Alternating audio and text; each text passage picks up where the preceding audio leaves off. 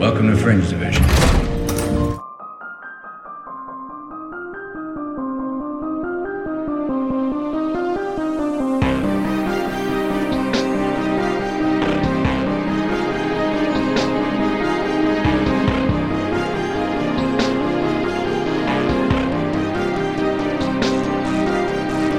I work in Fringe Division. Weird is a matter of degrees. To Fringe Division, a spoiler-free rewatch podcast of the hit TV show Fringe. I am Jimmy. I'm Martin, and today we'll be discussing Season 1, Episode 6, The Cure, which aired on Fox on October 21st, 2008. It was written by Felicia D. Henderson and Brad Kane, and directed by Bill Eagles. October 21st is my wedding anniversary, and because Jimmy tells me off for making jokes over the intro, I didn't say the episode was called It's Friday, I'm in Love. Yeah. No, I was going to make a Cure reference, but I couldn't hmm. think of one. uh, girlfriend in a coma or something. Um, so Brad Kane. Oh, wasn't he the dad on Veronica Mars? No, Brad Kane is the singing voice of Aladdin in the Aladdin animated movies. But That he, is some career move. Yes, but he was also Tucker in the Buffy episode from season three, The Prom, the one with the Hellhounds, and he was the singing voice of Jonathan in the episode Superstar of Buffy, And didn't come back for season six. or five. Join us on our Buffy podcast where we alternatively slag off and defend the character of Xander. Yes, I would, because he deserves it. But I still like him. Anyway, um, Martin, what did you think of this episode of the TV show Fringe? Well, let me just think. Insert splat sound effect here. Right, okay. I'm assuming that's because of the head explosion. thing. Yes, I'm Yes. hilarious. You're you're very funny, Martin. You're very My- funny. You're so funny. I actually genuinely forgot to laugh. My wife was quite disgruntled with the way you saw the blood splatter, and then when they cut back, they sort of did a weird transition, and they come to investigate, and suddenly there's a load of skull chunks and brain splat in the window, which wasn't there before. Yeah, And usually, if you cut yourself and then come back to the plaster, the blood's turned sort of brown rather than staying scarlet red. yeah. Um, that part of the opening, um, when it was shown on Australian TV when our head explodes, uh, uh, they showed it in black and white. Wow, you went to Australia to watch Fringe? I did. I travelled the world to watch TV shows. I am committed to this podcast, Martin. Well, don't be. There's a uh, there's a virus about. Yeah, true. It's okay. I can actually fly. I'm a superhero. Did I not tell you that? So I can actually fly. Um, but only at night. It's a bastard. Right. So, we'll we chat. Right.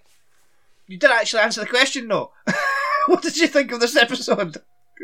Um, like there are some episodes of Fringe that really show what you can do with genre television, and this is not one of them. No, it's not very good. it's not. It's a bit bad. early in the season for this kind of mid-season slump. Yes, it's quite worrying as we're going into this.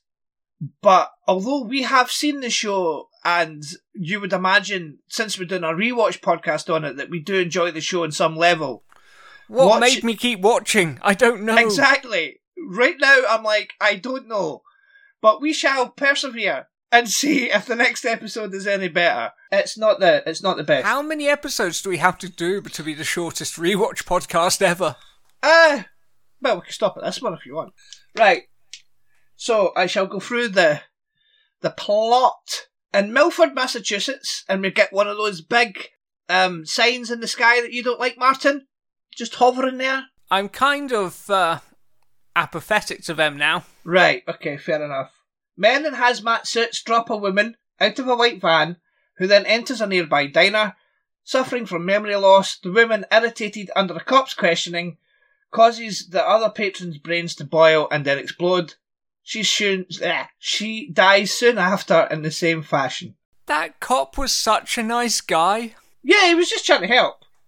Like, I kind of want to watch the nice older policeman genuinely wanting to do the right thing series. Exactly. I feel sorry for all these people actually, including the women, and I feel sorry for um the the uh, the server dude. I don't want to say waiter because he's not really a waiter. Um, he was nice. I just want to see episodes where, like, he talks, you know, cartel members out of Mexican standoffs and into the college scholarship program. Yeah, but to be fair, he did fail at this. He he didn't like he didn't He succeed. failed once, Jimmy. We Yeah. assume they had his number on speed dial.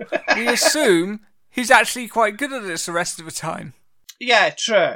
He did not um expect his head to um his brain to boil and stuff, so that's okay. I I'll, I'll let him go with this one. I'll let him pass at this.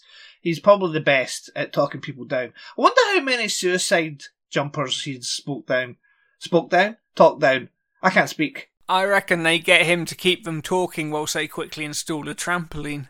This opening scene, I think this show is starting to exceed in its opening scenes. I think it's it's this was intense and it was gory and it was interesting. Do you reckon they just came up with like a load of weird sheep and uh, put it all, wrote, it down and put it in a jar and would just pull one out to write an episode around? What did you think of this opening scene though? Did you like it? It, it was delightfully creepifying. If this had been the whole episode, like if I'd found something better to do, I'd have been like, hey, that seemed like such a good episode. Yeah. Because I think this show is starting to get really good with its opening scenes. I think it's um this is where its strong point is, but the rest of the episodes just don't always live up to them.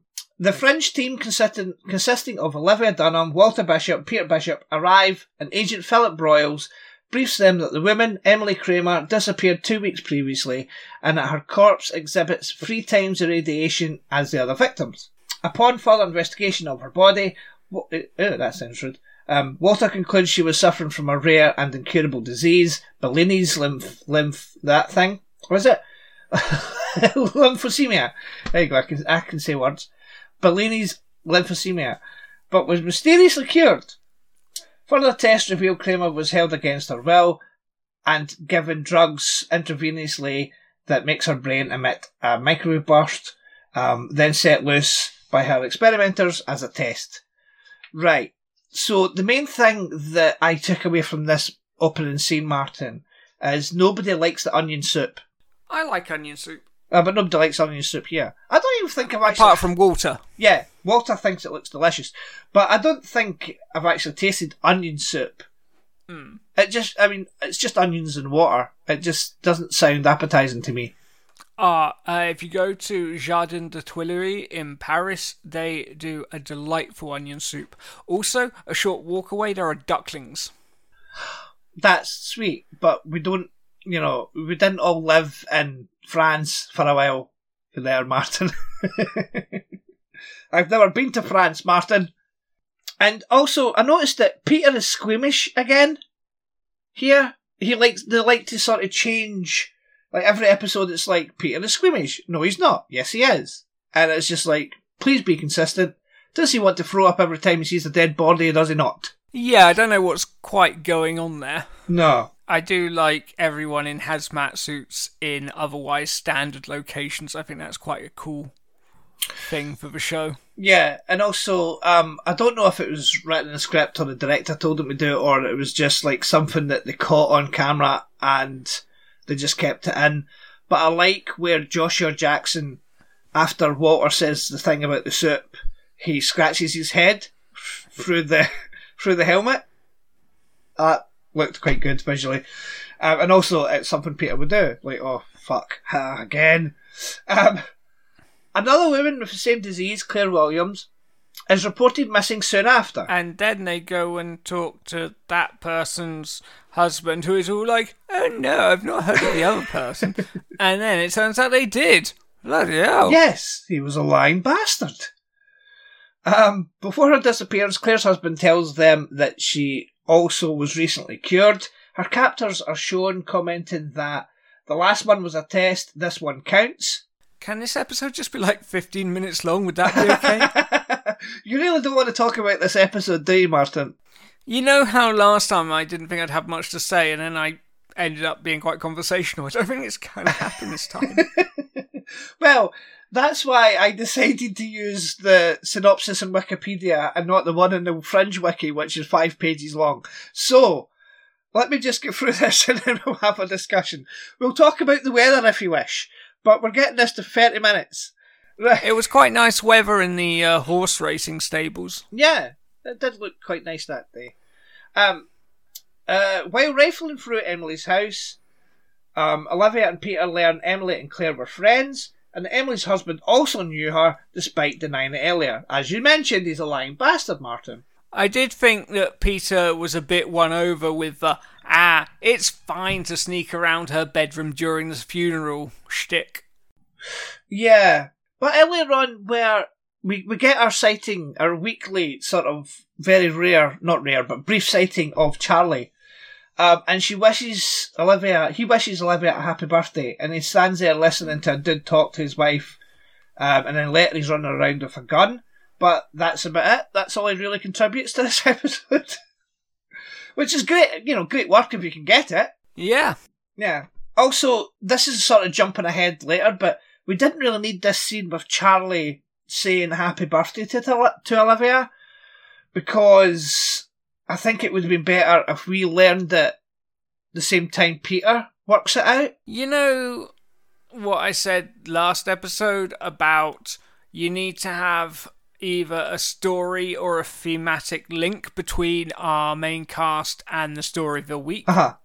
They really think they did that with Olivia, but it just doesn't work for whatever reason. No, it doesn't because Charlie says, "I know this this case must be hard for you because of what happened," and it's like, well, it well, her mum's head didn't explode. Her mum, her mum was beaten up by her stepdad. It's not the same fucking thing. It makes no sense how they're trying to link it. There is no link. I like it when I make you laugh, Martin. That's quite rare. Uh, You always make me laugh. Aw. Um, right. Oh, also, I like the fact that Walter says hyacinth is his um, third favourite flower. I like that when, when um, Walter Bishop is so specific that way. It's his third favourite flower. And he doesn't, you know, specify what his other two are. Um, He he was tr- just trying to reach the bouquet residence. yeah. You should have said bucket. That would have been funnier. Then I could have said it's bouquet. But hey ho, it's all right, Martin. That, that, that reference wouldn't have landed. I think it would have. If you said bucket and I said bouquet, I would think it would have. But it's okay. It's fine. It's Tom's favourite sitcom. They love it in Norway. Do they? And then I've got a Dutch mate that loves keeping up. No, uh, loves um, what's the department store one? Are you been served? Yeah, Yeah, I watched some of Are You Being Served last week for a an episode of Drop the Pilot because we did the American version of Drop the Pilot on Drop the Pilot. Sorry, um, we did the American version of Drop the Pilot. That's great. you need to do an American remake of Drop the Pilot. I know, I was that, just thinking that that. gets cancelled. That would be perfect. We'll do one episode of it, and that'll, that'll be it. yeah. Um, hello and welcome to Drop the Pilot. My name's Trent, and with me is Corey. This is all getting kept in. Right. We're watching the American remake of Only Fools and Horses with Doc Brown from Back to the Future. Well, it would probably be we're watching the British remake of something. Do you not think that would have been like? Because on Drop the Pilot, I do like the American remakes of British shows. It would probably be better if. Well, that's not all we The- do in Drop the Pilot, but it would probably be better if the, The American only version. thing I can think of was um, CSI. Was it CSI London or Law and Order London? Law, Law and Order UK, yeah. But they also there was um, Brighton Belles, which was based on Golden Girls. Um, that's it. Right.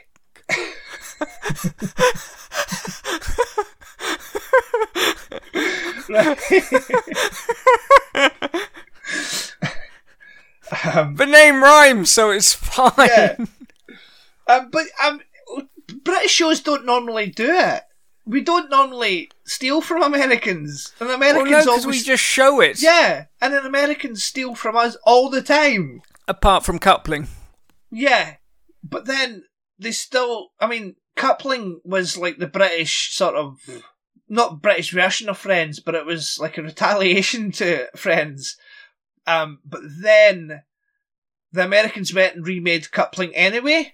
Yeah. Um, which is baffling. But hey, If we do keep this in, we get to the half hour mark faster. I know that's why it's kept kept in. I think people Hooray. like the, the banter, Martin. I think people enjoy us two just riffing and talking to each other. Probably not, but I don't give a fuck. Right? Our, our Baker's dozen of fans are loving it. Yeah. Right. Uh, Emily's husband tells them that they and other victims of the disease undertook private research and discovered a cure with the help of a, of a physician, Dr. Patel. Before committing suicide, Patel tells him David Easterbrook, the chief scientist of a com- competitor of Massive Dynamic, because of course you have to put Massive Dynamic in there somewhere, um, is the one responsible. Okay, so in the space of one sentence, we learn that Dr. Patel um, is her physician, physician, I can't say it, as her doctor, um, and he was in on it, and he tells him David Easterbrook is in on it, and then also Dr. Patel kills himself. That's in the space of, well, two sentences on this synopsis. So, you know, fuck you, actor who played Dr. Patel. That's all you get. Olivia confronts Estabrook at the, a medical conference to discover his motivations, only to be threatened by him. Broyles admonishes her for intimidating such a high profile individual in a public setting. Because she's a woman, Martin. But also, she wasn't doing FBIing properly. No, she wasn't. She wasn't. But I think part of it is She wasn't playing the game, Jimmy. No, I know. Um, I know. But the the point is, they do lean a little heavy on the fact that oh, I'm a woman. Do you know what I mean? Because my emotions keep me in check, kind of thing. Yes. It wouldn't be a man saying that, No. right? To get the high profile Estabrook, Peter makes a deal with Nina Sharp, uh, who tells him in, in a very nice setting, um, as Martin said earlier, it's a lovely day, uh, who tells him where to find Claire before she can be turned into a radioactive bomb. The FBI storms the building, and Olivia is able to give Claire the cure before her head explodes. Peter makes a deal with Dana Sharp. That's probably not um, a good idea. Or referenced again. well, we don't know. Exactly. Yeah. I genuinely don't remember. Oh, we forgot to mention Mr. Papaya. How can we forget Mr. Papaya? I've forgotten Mr. Papaya. Um, because that's when we get the, the Gene the Cow um reference. Eh, reference. Oh, yes. That's when we get Gene the Cow cow um sighting because Gene the Cow reacts to Mr. Papaya exploding. Um, and Which was definitely not just dropped in in post. I know, but it's like the cow reacts like like just lost a friend in Mr. Papaya, and that was quite sad. Estabrook, it's that okay. They've spelled it Estbrook without the R here, so but it's Estabrook. Arrogantly tells Olivia his lawyers will spring him out of any trouble, and she publicly arrests him to ensure the press finds out, causing his company's stock to dramatically decrease in value. After Broyles lectures her, Olivia tells her tells him her emotions, which she had exhibited strongly all episode, make her a better agent. Um, and then for some reason, this isn't mentioned in actual plot. In a side plot, Olivia reveals that she shot her abusive stepfather when she was nine years old, but he survived and disappeared soon after. The strong emotions Olivia exhibited in the episode were because the events take place on her birthday, and her stepfather sends her a card every year to let her know he's still out there. The final scene shows Olivia opening a birthday card from her stepfather. So it would be a much better episode if they'd been investigating someone whose heads had exploded due to abusive fathers. It would have been better thematically. I don't know if it would have been better overall. It would have been a step in the right direction. Yes. Do you think that it would have been better if we learned about her birthday the same time Peter did in that one scene? Um. Because we know already. So we know why she's like this. And as soon as she starts talking about her stepfather, we know her birthday's involved. But Peter doesn't. So it would have been better if Peter found out and then that's when we find out. I just think. If we hadn't have found out earlier, we would have gone, oh, they don't know how to write Olivia, this is crap.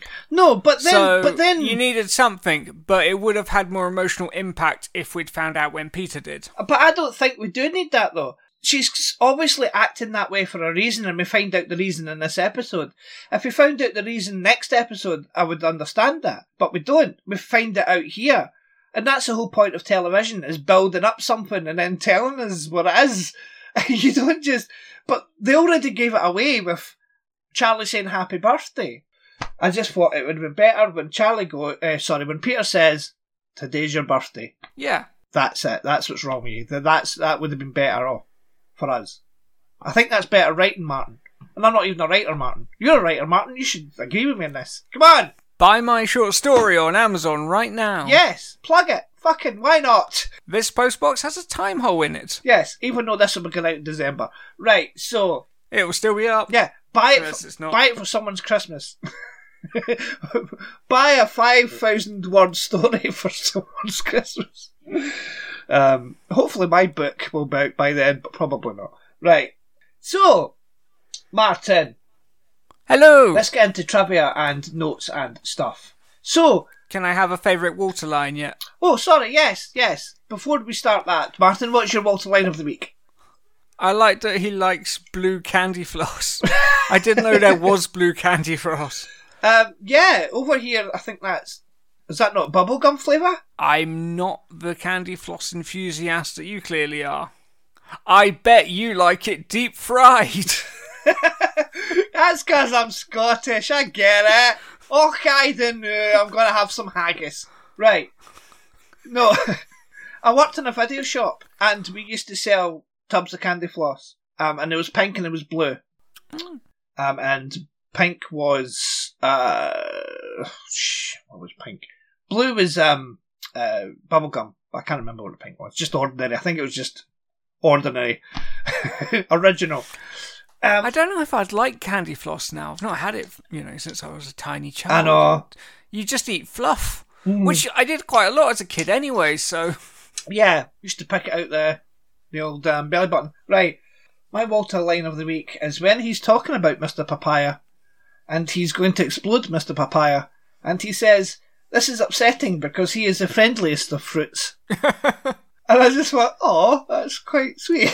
but also he's just about to kill Mr. Papaya. Um, One thing I think the show has managed to do really well is Walter. oh aye. uh, because to begin with, in the pilot, he's pretty out there, and you need him to be pretty out there, or this wouldn't work. But now we're coming back every episode. He's much more coherent, and that makes everything else work better. But he's much more coherent because he's spending more time with Peter, because he's investigating these things and using his mind. And that's just gen- and also John Noble is uh, just great. He is. He's the best in the cast. Um, that's not to take anything away from the rest of the cast, but he, he, he seems to bring something just a little bit extra to the role, and he has to because of what the role entails. Because Peter is just a a squeam, squeamish, moaning um, con man, and Olivia is a woman, FBI agent, and so is Astrid, but Astrid's barely there. My wife does act rather like they're just being nice by letting Anna Torv be there. So, we saw the Observer, Martin. Did you spot him? Yes. I did. Tell everyone where he was. Yes, he. Everyone, does that include you? Maybe. Um, when Olivia's talking to David Estabrook at the um, at the party, um, he walks past, and we see him walking towards them. But then it cuts to Olivia in a close up, and then the observer's walking past her, walking away. So yeah, he's there. Baldy McGee's there. Oh. Um, the clue in Power Hungry, which was the previous episode, which hints to this episode, can be found at Bicoastal uh, Parcel Service. Next to the television display in the news report is an Intrepus coffee mug. Intrepus is um, David Easterbrook's company. And Ooh. there was a mug, an Intrepus mug in the last episode, which is a hint to this one. So there you go. Should we get mugs made for this podcast? Absolutely fucking not. Jimmy and Martin on the podcast. Nights. what is that? Community. Right, okay. you know I don't watch Community. You know I don't You watch should start. It. No, I, I I refuse. Everyone's telling me to watch it and I fucking refuse. Stick it up your arse. I'm not watching Community. It's on Netflix. I know, but I'm rewatching You, Fringe. you'd really like it. Do you remember when we were talking about what shows do we want to do a rewatch podcast on? And I was like, Community, but I've just watched it all. Yeah. I've started it again. It can't be that good. Chevy Chase is in it. It can't be that good. Yeah, but they take the piss out of him. That's kind of the point. Oh well, that's good. But then, then he got the fucking creator fired, so you know that's not good. Anyway, Yeah, but then they got the creator back and fired him. that's good. This this seems like that better than Simpsons, where it's like when uh, when he's talking to the the old Asian gentleman, and he said, uh, "This doll has an ancient curse." Oh, that's bad.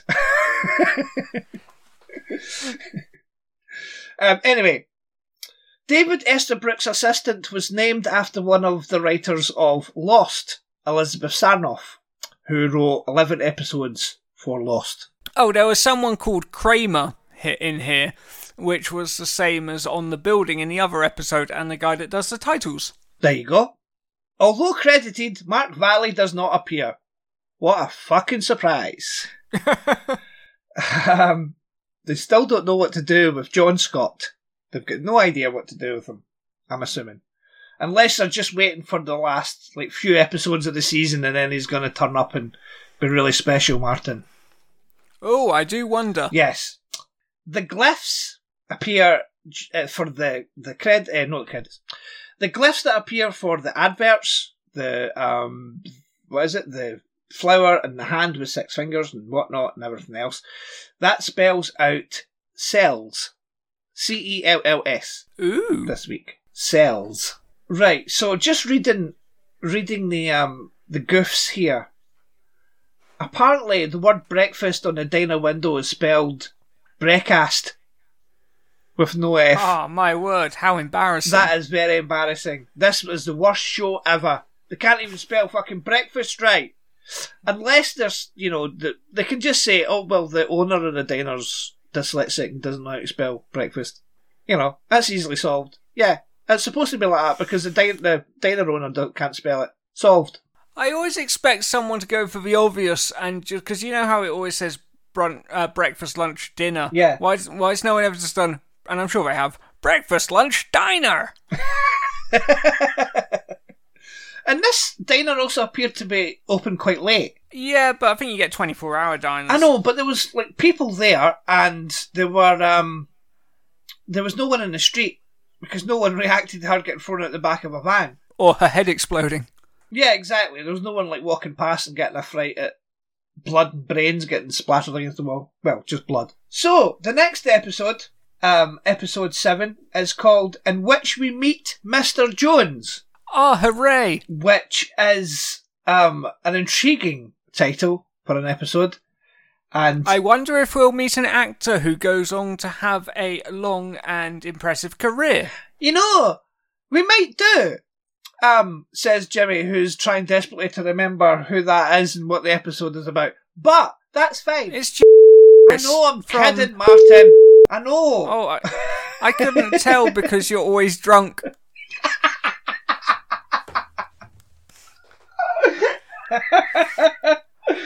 Uh, Ah, my whiskey works faster if you deep fry it. uh, fuck you, Martin. right, is there anything else I can say? Because, well, okay, I think we're all right. I don't want to cut too much out. Um, oh, right, I do actually want to say this. Right, so we don't usually do this, but I want to read um, reviews for this. You're not going to propose to me, are you? Because uh, I'm already I married. know, I know, I know, but I just love you so much, Martin. I can't help myself. It's it's the it's the bald head, right?